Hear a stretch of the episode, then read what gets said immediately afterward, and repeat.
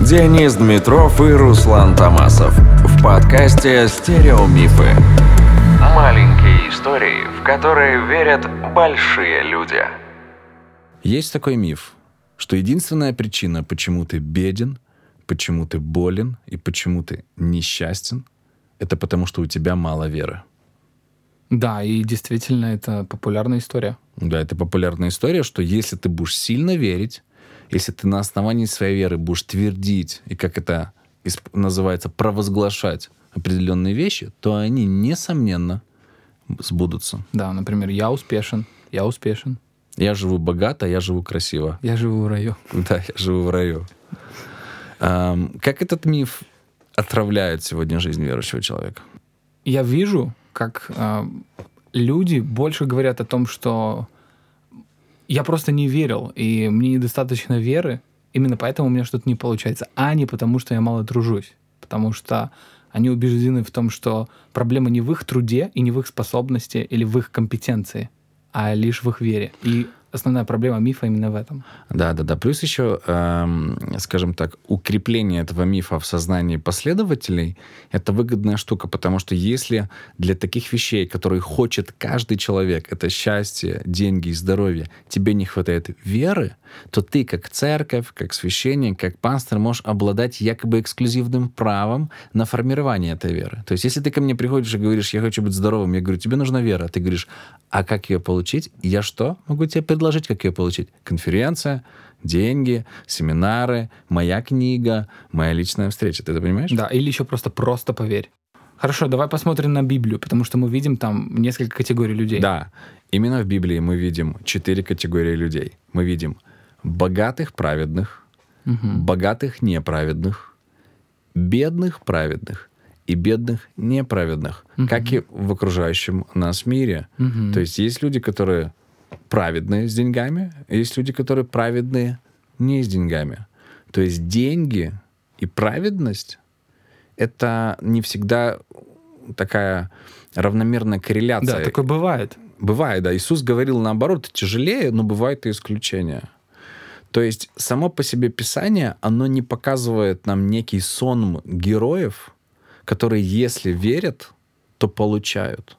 Угу. Как раз наоборот, если ты помнишь 11 глава послания к евреям, угу. она показывает нам некий такой зал славы Божьих героев, которые на самом деле не получили в земной жизни того, чего заслужили. Да, но они верой доказали какие-то вещи и не получили. И их вера не привела их к тому. Да, все правильно.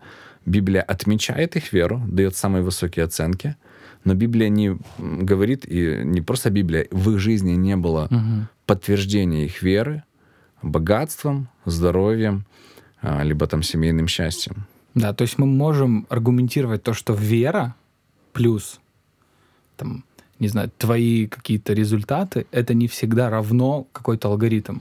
Ну, волшебных формул точно да. здесь не бывает, которые мы иногда слышим там с популярных угу. кафедр. А, и лучшая, наверное, концепция, лучшее, наверное, учение, которое нужно проповедовать в церкви, это учение, которое ситуативно посреди самого главного кризиса своей жизни озвучили три молодых человека. Это три еврейских парня, которых звали... Сидрах, Месах да, Сидрах, Месах и Авденага. Когда они оказались в ситуации, где их вера она была э, подвержена буквально огню, где угу, им сказали... Испытанием. Да, либо поклоняйтесь идолу, либо мы вас бросаем угу. в печь. На что их ответ является принципом и основной концепцией. Они сказали, Бог силен исцелить нас, э, Бог силен спасти, спасти нас. нас из горячей печи. Из горячей печи, но если этого не случится... Я все равно буду продолжать верить. Да, мы не собираемся поклоняться истуканам. То есть, говоря о нашем мифе, Бог действительно силен сделать меня здоровым, угу. Бог силен сделать меня богатым, Бог силен э, сделать меня успешным. Но я не ставлю свою веру в зависимости от этих вещей.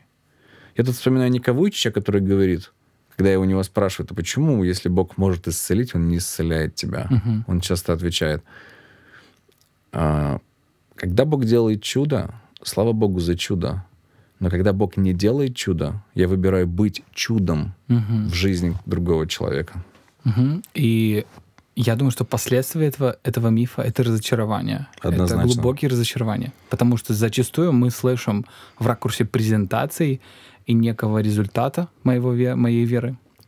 Это какие-то позитивные истории.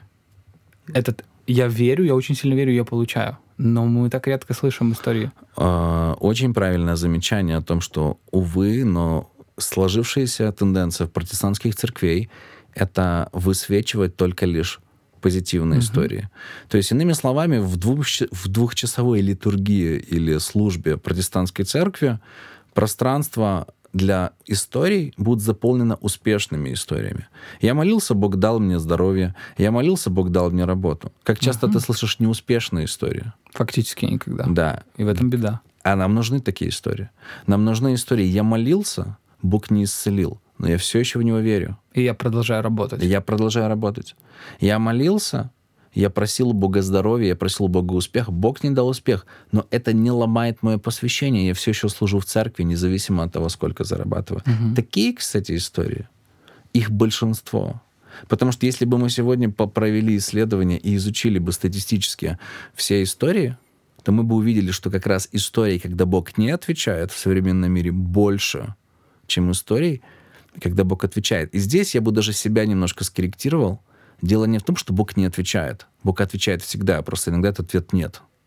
И мы не хотим его принимать. Конечно. У нас есть такая, такой э, стереотип о том, что э, когда Бог отвечает нет, это значит, Бог не отвечает. Мгм. То есть, Или Бог например, злой. Да, например, ты говоришь, как у тебя дела там? Ты говоришь, ну я молюсь об этом, и что? Бог пока не ответил. А Бог ответил нет. Ты говоришь, а, молчит. Да, еще отве- Бог ответил в Библии. Бывает такое. Да. Поэтому здесь истории, вот правдивость истории, полный контекст, это то, что нам сегодня не хватает в наших Да, коммуникациях. сто процентов. Да. Так, ина- иначе мы просто, ну, иначе мы создаем э, мыльный пузырь, который рано или поздно лопнет в нашей жизни, да, и мы, особенно если мы ставим свою веру в зависимость от материальных вещей. Потому что на самом деле Иисус никогда не обещал нам принести счастье, здоровье и деньги.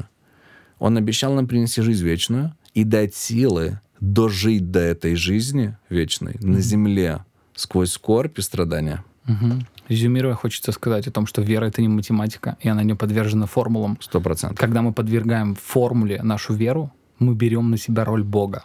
Вера в Бога, вера в Иисуса Христа строится на личном откровении, на личной встрече с Ним, которая не гарантирует тебе успешную жизнь. Она гарантирует тебе, что тот, с кем ты встретился лично, будет с тобой через все сезоны этой жизни до самого конца.